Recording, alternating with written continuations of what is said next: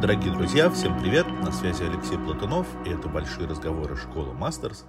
Мне показалось важным сделать небольшую преамбулу перед э, большим разговором с Анной Гор, директором Нижегородского арсенала, просто для того, чтобы слушатели нашего подкаста смогли войти в контекст разговора.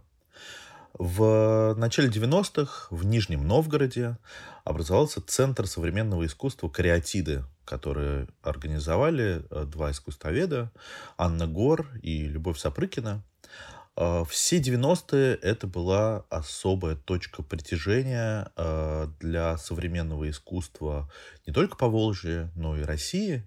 Это был один из немногих центров современного искусства в нашей стране.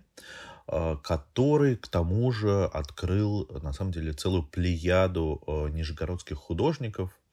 В 90-е же на базе центра, который назывался достаточно романтично «Кариатиды», образовался нижегородский филиал а, ГЦСИ, который э, в начале 2000-х переехал в Нижегородский Кремль. Это была удивительная история, когда, собственно, две хрупкие женщины, искусствоведа, выселили из э, арсенала, собственно, Министерства обороны и воплотили свою мечту организовать в Нижнем Новгороде такой, что называется, центр современного искусства. Сегодня Арсенал — это филиал Пушкинского музея. Совсем недавно произошел этот структурный переход. И э, важно э, сказать, что эта передача, этот разговор проходил в Нижнем Новгороде, в городе, который в этом году отмечает 800-летие. И кажется, что в этой череде э, реставраций, мероприятий и праздников прямо на наших глазах вырастает какая-то совершенно отдельная и очень важная точка а, на э, культурной э, карте России. Она всегда там была, но, может быть, мы недостаточно уделяли ей внимания. Вот призываю вас, начиная э, с сегодня, начиная с этого года, включить эту точку на карте России в свой перечень важнейших мест в истории современного искусства. Ну а сейчас, собственно, перейдем к э, нашему разговору с Анной Гор. Спасибо. Здравствуйте, с вами подкаст школы Мастерс, программа «Большие разговоры». И сегодня мы записываем наш разговор в Нижнем Новгороде, который совсем скоро подходит к своему 800-летию. И с нами сегодня Анна Марковна Гор, руководитель Нижегородского центра современного искусства «Арсенал». Анна Марковна, здравствуйте. Добрый день. Начало 90-х. Да. Вы вместе с Любовью Сапрыкиной да. открываете независимый частный центр современного искусства кариатида. Ну да. И это как бы такое полностью время перемен, когда все старое ломается, что-то новое может возникнуть. Здесь вопрос, а была ли у вас какая-то опора, потому что вы долгие годы работаете и занимаетесь именно работой со зрителем да, в художественном музее. Да. Интересно, вырастает ли э, вот этот интерес, вот этот центр, собственно, современного искусства из необходимости его, как по-петровски, внедрять и насаждать, или он э, вырастает все-таки вокруг каких-то уже более, вокруг какого-то движения, которое оформляется в нет, Новгороде? Нет, нет. Движения никакого не было, по крайней мере, в этот момент. Можно считать, что немного такая тенденция существовала в конце 80-х. Но я лично в ней не участвовала. Я про нее знала, но э, от всех этих андеграундных историй была достаточно далека, поскольку работала в музее, и искусство воспринимала через музейные критерии. С живым процессом дел в общем не имела. А э, с точки зрения художественной, это было очень интересно тогда и не вполне банально, в отличие от нашего времени, предметом моего интереса была коллекция авангарда. И я этим занималась. И вот это был путь скорее через вот эту историю нового. угу. если можно так выразиться. В 92 году стало понятно, что или оставаться в музейной структуре и пробивать лбом стенку, а стенки в музеях всегда толстые. Это старое здание. И лоб расшибешь точно, а вот удастся или нет до какой-то степени изменить конфигурацию стены, гарантий нет. Или, что можно было в 92 году, пойти и начать с новой чистой площадки. Просто с нового места. И тогда я уволилась из музея, а Люба из художественного училища, где преподавала историю искусства.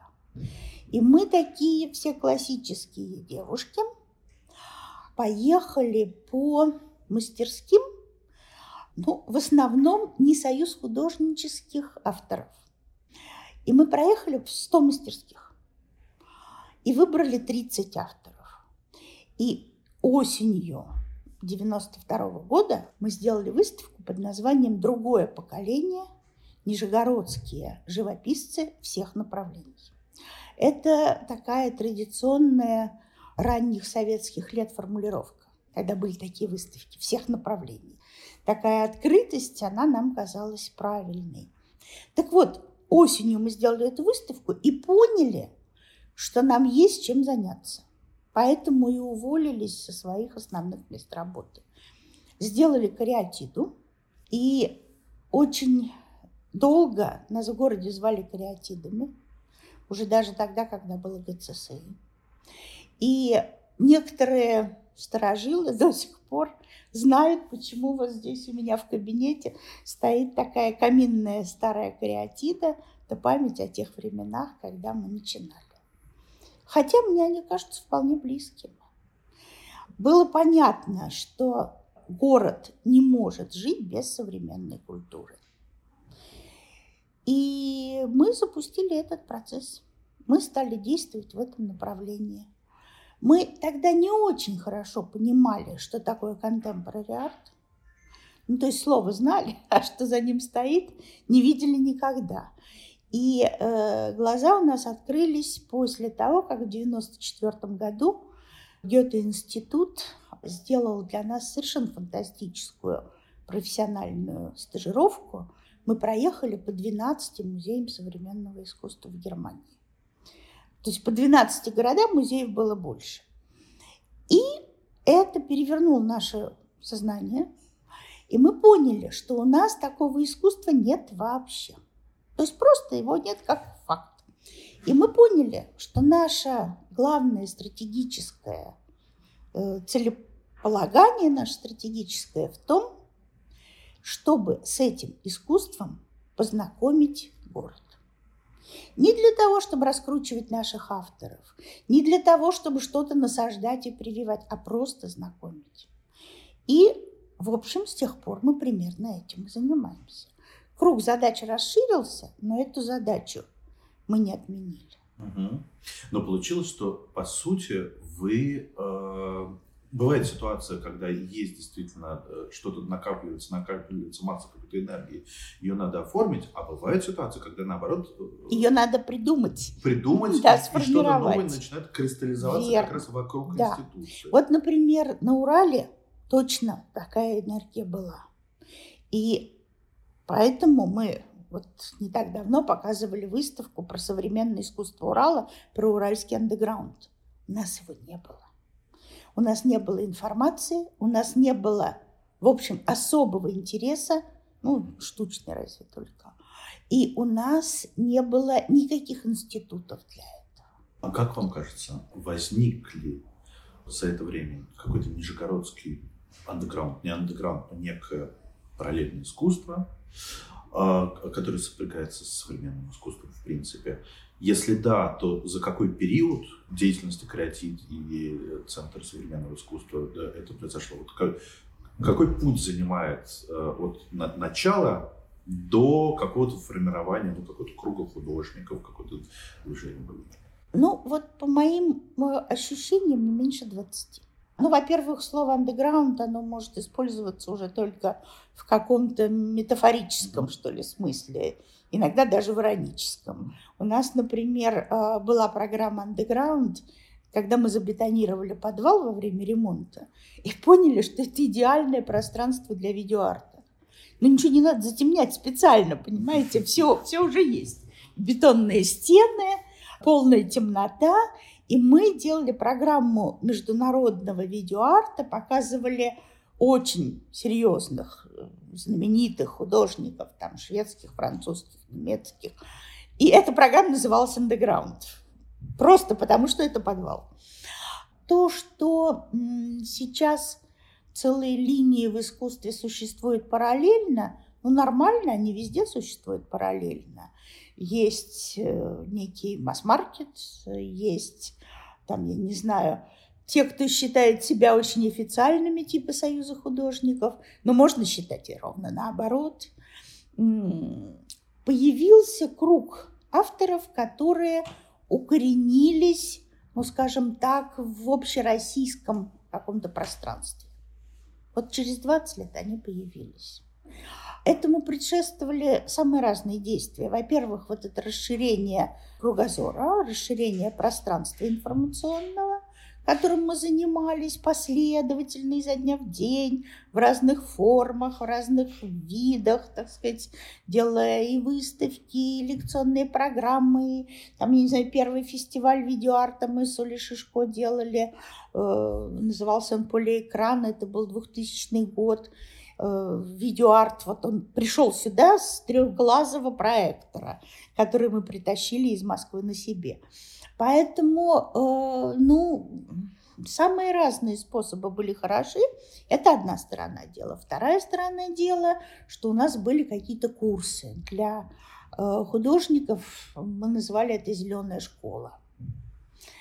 И там в течение года были занятия, а потом летом все собирались и делали коллективную выставку в бизнес-школе за городом. И из этих зеленых художников никто не ушел из искусства. Кто-то стал куратором, кто-то стал менеджером искусства, несколько авторов, все разъехались, конечно, но кто-то и остался в Нижнем, но все так или иначе пришли туда осознанно и осознанно остались на этой территории. Поэтому, конечно, знаете, я все время повторяю одну фразу с упорством, может быть, и достойным лучшего применения. Культура – дело медленное. Культуру нельзя взять с наскоку. И это наше многолетнее, так сказать, такое дискуссионное, ну, как бы поле вот с пермской ситуацией. Я все время, опять же, говорю известную и очень банальную фразу, что 9 беременных на одном месяце ребенка не родят. Ситуация в культуре должна привиться, она должна вызреть, она должна найти то поколение, в котором она, собственно, реализуется. Конечно, понятно, что есть природная одаренность, и некоторое э, ну, количество людей одаренных должно встретиться вместе, должна сформироваться среда, должна сформироваться некая э, платформа для разговоров, да, для постоянных э, каких-то муссирований этих проблем. Но это вот делается. В принципе, это решаемая проблема, если не отступать, если не хотеть всего и сразу. Угу. Здесь очень хорошо, что мы зашла речь про пермский проект, а, потому что действительно есть такое ощущение, что в Нижнем Новгороде есть такая концепция как немножко из времен Александра Третьего, ну, такая опора на собственные силы. Ну, это не совсем чучхе. Э, нет, это не чучхе, не, не чучхе, но, но ну, правда, да. то, что как бы э, э, что-то может привиться, только если есть опора, ну, на какую-то базу. Ну да, надо сначала вот этот фундамент уложить. Знаете, чем возводить стены и вешать на эти стены красивые баннеры с призывами, нужно сначала кирпичик или вот этот бетонный, так сказать, остов сделать. Без особой рекламы, без особого пиара, без какого-то, ну вот, прославления всего этого дела не в этом. Угу. Вот в данном конкретном случае, мне кажется. Или, может, я так говорю, потому что мы в этом слабы. Но вы понимаете, э, в Перми тоже ведь остались очень важные вещи, крайне важные. Замечательный музей Пермь, с которым мы дружны и э, творчески очень близки. Или, например, Центр городской культуры, это тоже прекрасные совершенно вещи. Они тоже, в общем, произрастают оттуда. Но оно делается тоже в течение 20-25 лет. Знаете, оно делается постепенно. А все, кто хотел быстрого результата, они все уже не там. Но есть ощущение, что желание быстрого результата, оно как-то еще сопрягается на самом деле и с тем, как организован вообще процесс институционализации современного искусства в России. Потому что, условно говоря, чисто практическая э, вещь. Есть мэр или губернатор, который поддерживает институцию, завтра он сменился, уже не поддерживает, и все пошло на Ну вот смотрите, нас спасало, во-первых, то, что мы федеральная структура. Когда в 96 году Лень Бажанов и Миша Ментлин приехали и сказали, девчонки, давайте сделаем филиал. И мы сказали, давайте. А они тут же пошли к тогдашнему начальнику областного департамента, сейчас это называется министр культуры там, Нижегородской области. И он сказал, еще не время. А, а, а мальчики наши сказали, а нам время. И учредили нас. То есть министр Сидоров подписал указ. И с 97 года мы называемся ГЦСИ, сейчас уже, правда, не называемся, но мы получили легитимизацию на федеральном уровне. И это было принципиально. Мы формально вообще никак не зависим от местной власти. Правда, сейчас ситуация поменялась в лучшую сторону, ну вот пока. Мы особых не строим иллюзий, но с нынешним губернатором, с министром нынешним мы просто очень тесно сотрудничаем и очень понимаем друг друга, стараемся быть полезны им, они очень полезны нам. Но это неформальные отношения. А вот в формальном смысле федеральный статус сильно помогал. Так теперь немножко все сместилось. Теперь не столько помогает федеральный, сколько помогает статус ГМИ. Угу. Это можно. Но тоже, федера... Прис... тоже ну, тоже федеральный, тоже конечно. Федеральный это пристроить к делу можно. Но просто это такая немножко тоже ситуация. С одной стороны, опора на собственные силы, с другой стороны, как это, государство, правительство э, с, единственный европеец, да? Ну да. То, что сверху мы можем... А вот через ступеньку оказалось очень удобно. Есть какой-то простор для собственных действий и есть э, о ком вспомнить в случае чего. Когда русский чиновник слышит uh выражение современное искусство, uh он сразу боится. Я видел лично очень мельком, но процесс, как вы, правда, прям управляете ситуацией, прям как это волшебство. Есть ли какие-то выработанные рецепты, не знаю, как разубедить чиновника или как убедить государство в том, что современное искусство может быть полезно? Да вы знаете, в каждом конкретном случае. Вот просто в каждом конкретном случае. Вот мы показываем выставку о Сахарове. И единственное, насколько я понимаю, потому, что Андрей Дмитриевич не в юном, конечно, но все-таки в не старом возрасте из жизни ушел.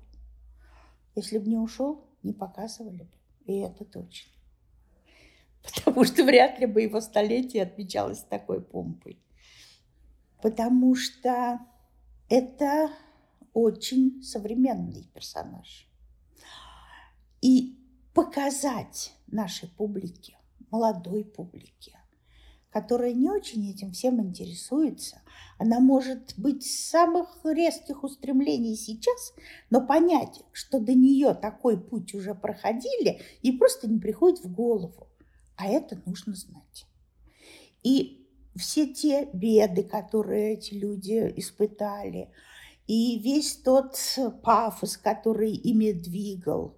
И вы знаете, вот больше всего мне во всей этой истории подготовки выставки понравилась одна вещь о том, что Сахаров алхимик. Потому что алхимики, оказывается, я тоже об этом никогда не задумывалась, и для меня это открытие.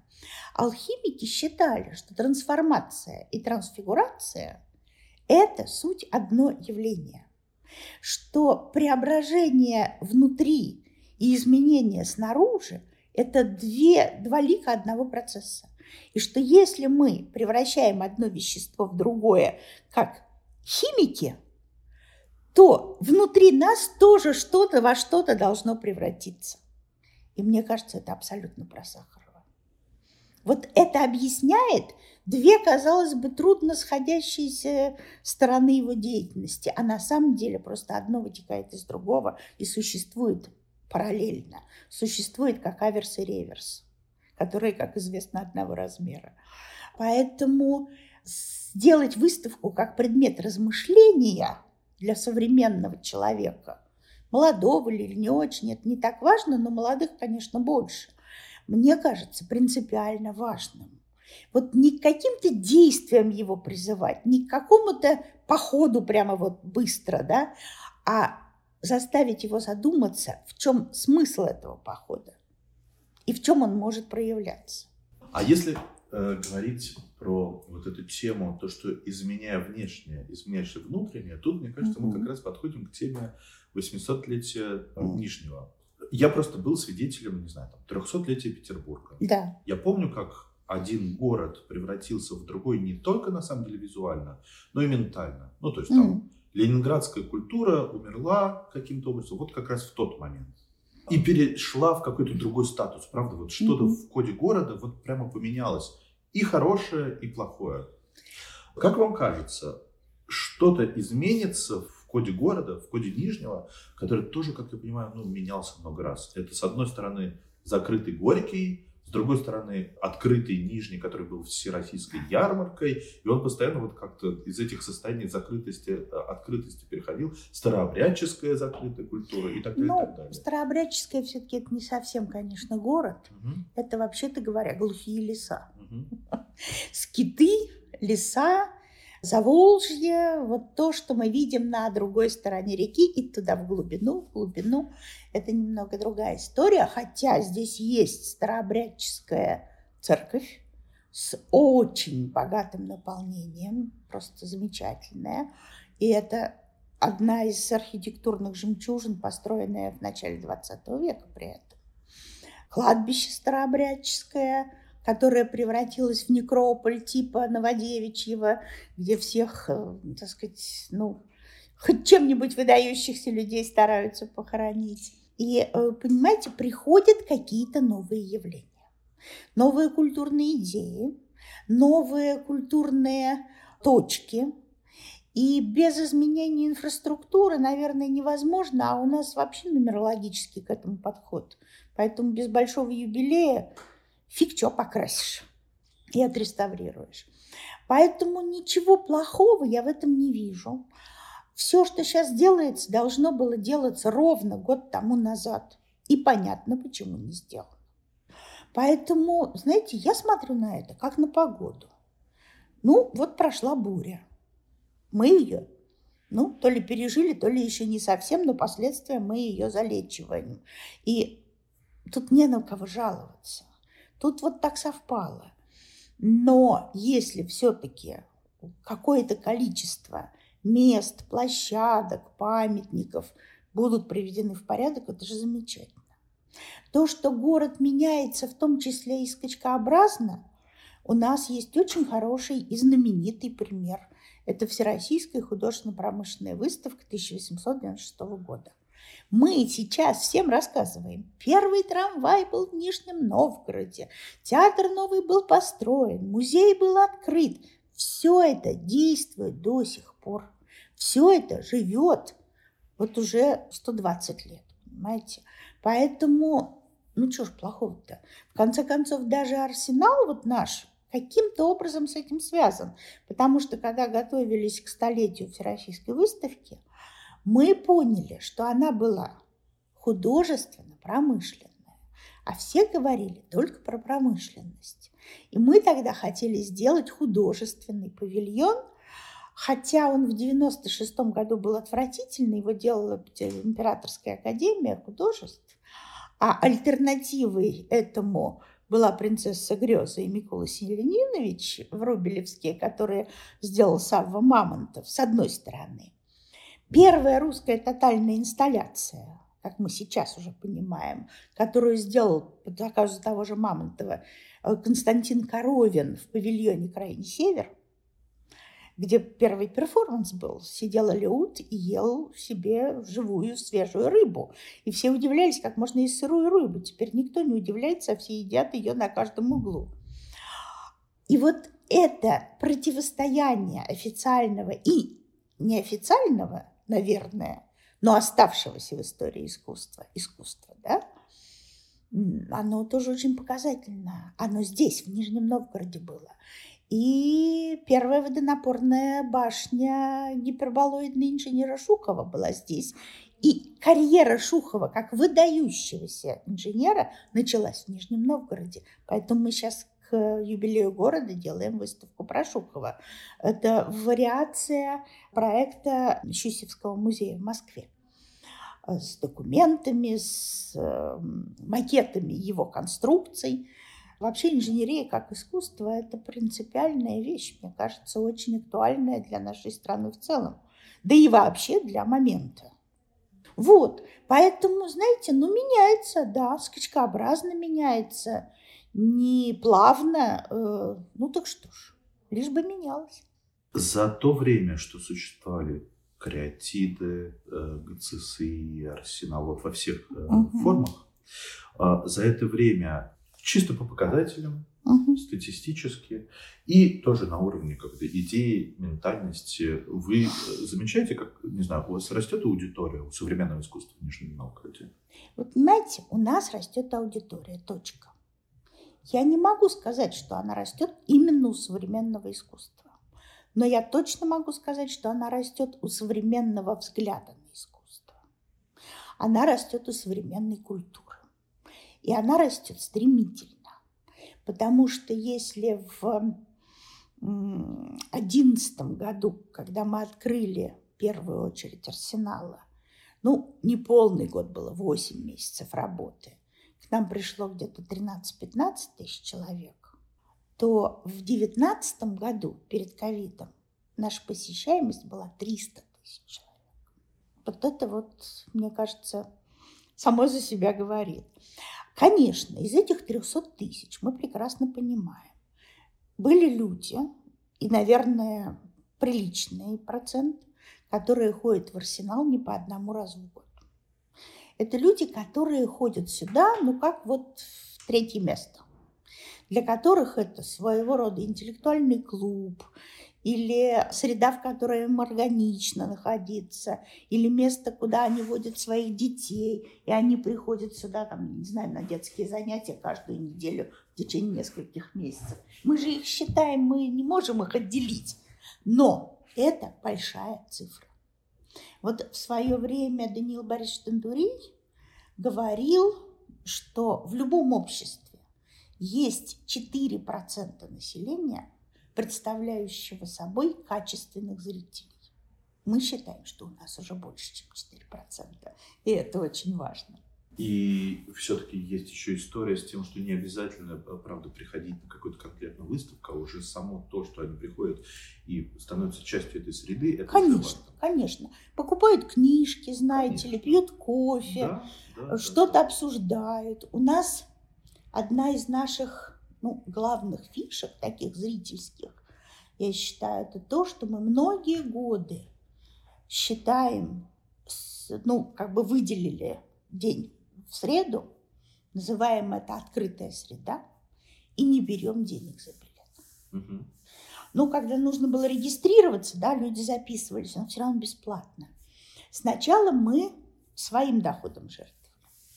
Потом у нас появился единомышленник, спонсор, который частично, не на 100%, но все-таки компенсирует нам эти потери в этот день. Но вы знаете, когда люди понимают, что раз в неделю они могут прийти в арсенал, Один раз там с бабушкой, другой раз с ребенком, третий раз с компанией, четвертый раз там еще с кем-то.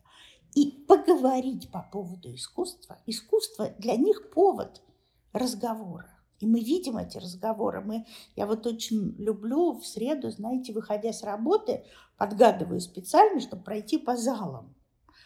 И мне эти люди, ну, просто ужасно нравятся я вижу, как они смотрят на искусство. Они селфи делают, иногда они там на полу валяются, ради бога. Пожалуйста, если им хорошо, это то, что надо. Но они рассматривают искусство внимательно, они думают, они обсуждают. Вот ради этого стоит, вообще говоря, 25 лет заниматься одним и тем же делом. А Арсенал как-то эту среду пытается ну, выйти за свои рамки, расширить там на другие? Пытается, пытается. Но вы знаете, в свое время я э, занималась программой культурной столицы Поволжья.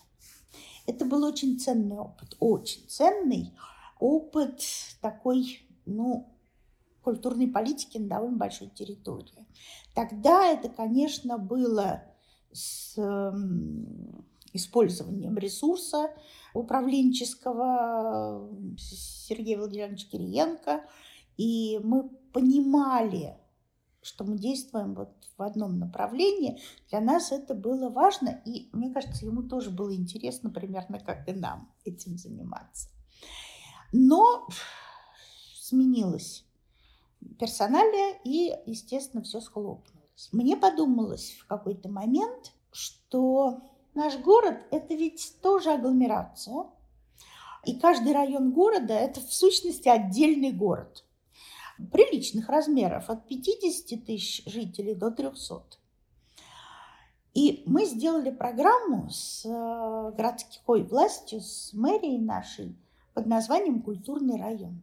И этот культурный район, он вот по такой модели. Мы сначала проводим грантовый конкурс, выявляем какие-то идеи, ну, они, может быть, не инновационные по большому счету, но для территории инновационные, которые по-разному, по-новому показывают какие-то культурные явления и втягивают в том числе жителей районов в это во всем. Мы считаем, что э, децентрализация в культуре очень важная вещь, потому что у нас такой, ну, очень централизованный город. Вот у нас есть Кремль, Сами видите, основные культурные институты здесь находятся. Что греха таить, мы и сами тоже Кремль брали.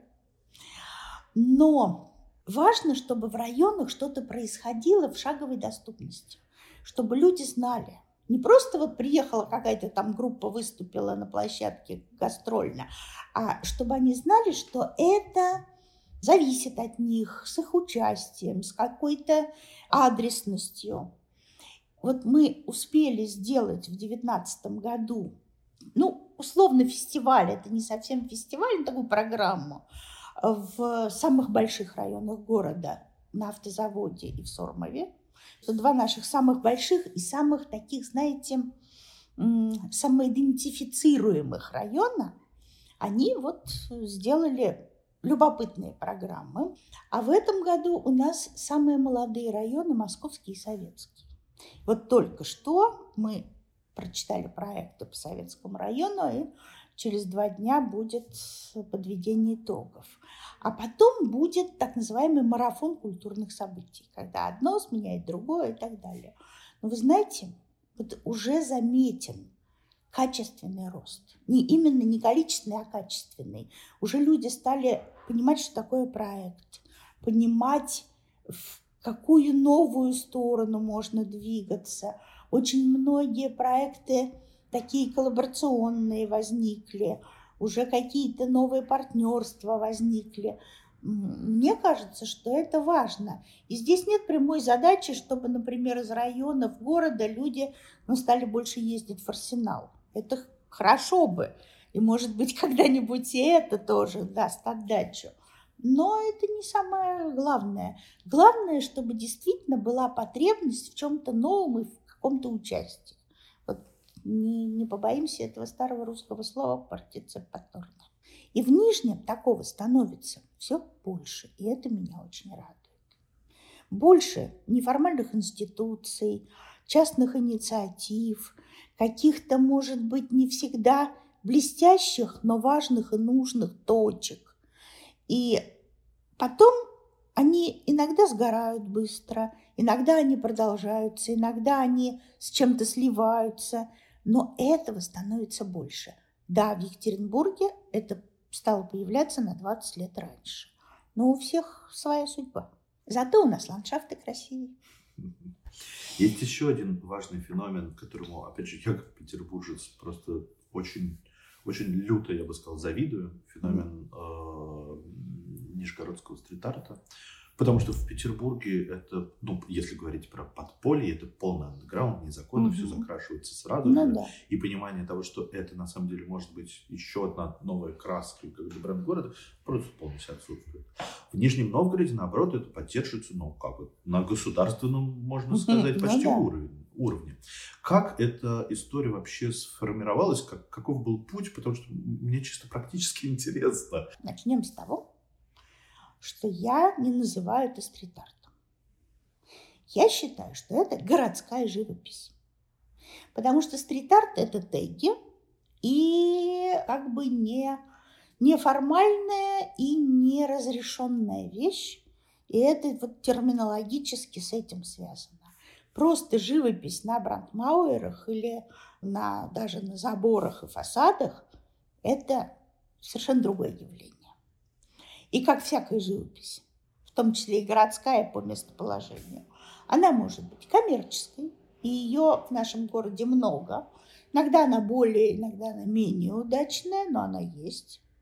Она может быть в стилистике, ну, в какой-то жесткой, может быть в стилистике лирической, и этого много. И вот такая лирическая городская живопись, я бы сказала, и стала нижегородским брендом.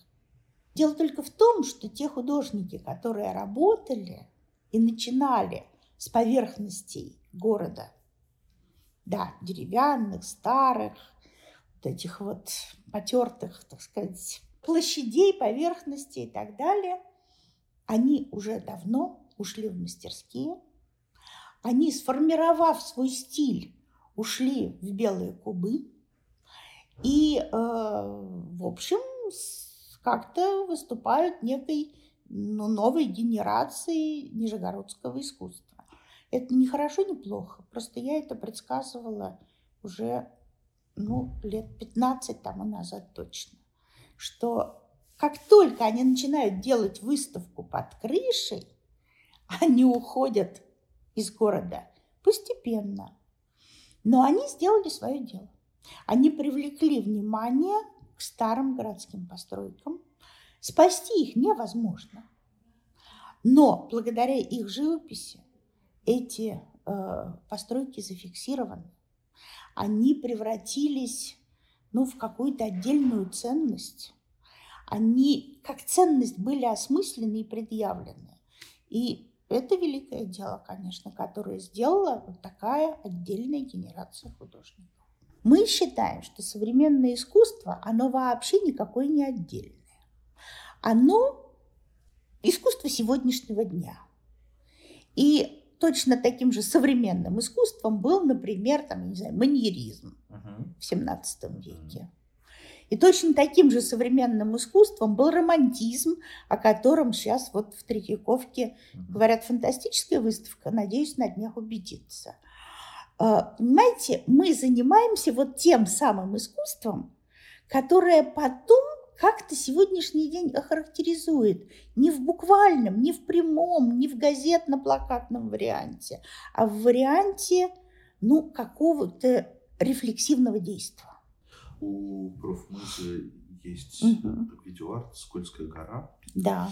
С такой тоже метафорой какого-то вечного движения угу. и вечного сизифового труда в том числе.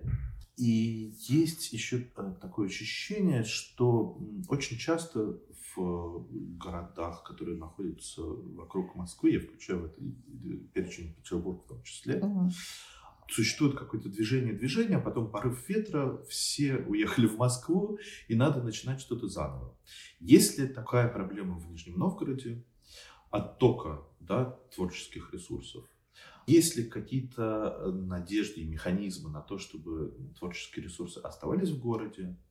И вот давайте немного про это поговорим. Нет ли ощущения того, что, например, мы занимаемся тоже каким-то сизифовым потом, и то, что после, после нас э, опять придется кому-то начинать все заново? Ну, уж если так смотреть на вещи, то сизифов труд есть вообще жизнь человеческая. Конечно, придется заниматься. Мы все умрем, как известно. Но придут другие. А, те, кто уезжает из Нижнего Новгорода, очень часто не рвут связи. И нам, например, в общем, и удается, и приходится э, показывать работы художников, которые отсюда когда-то уехали, живут в других местах, ну а почему они не могут здесь выставляться?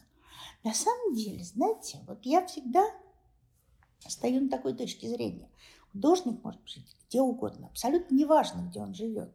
Ну, из Нью-Йорка привезем, из Пекина привезем, были бы бюджеты.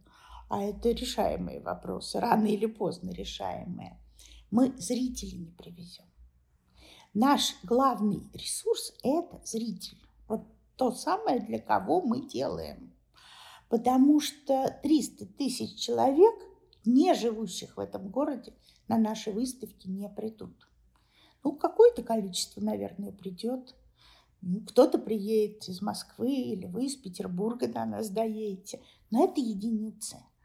А мы работаем для тех, кто живет здесь и приходит сюда постоянно.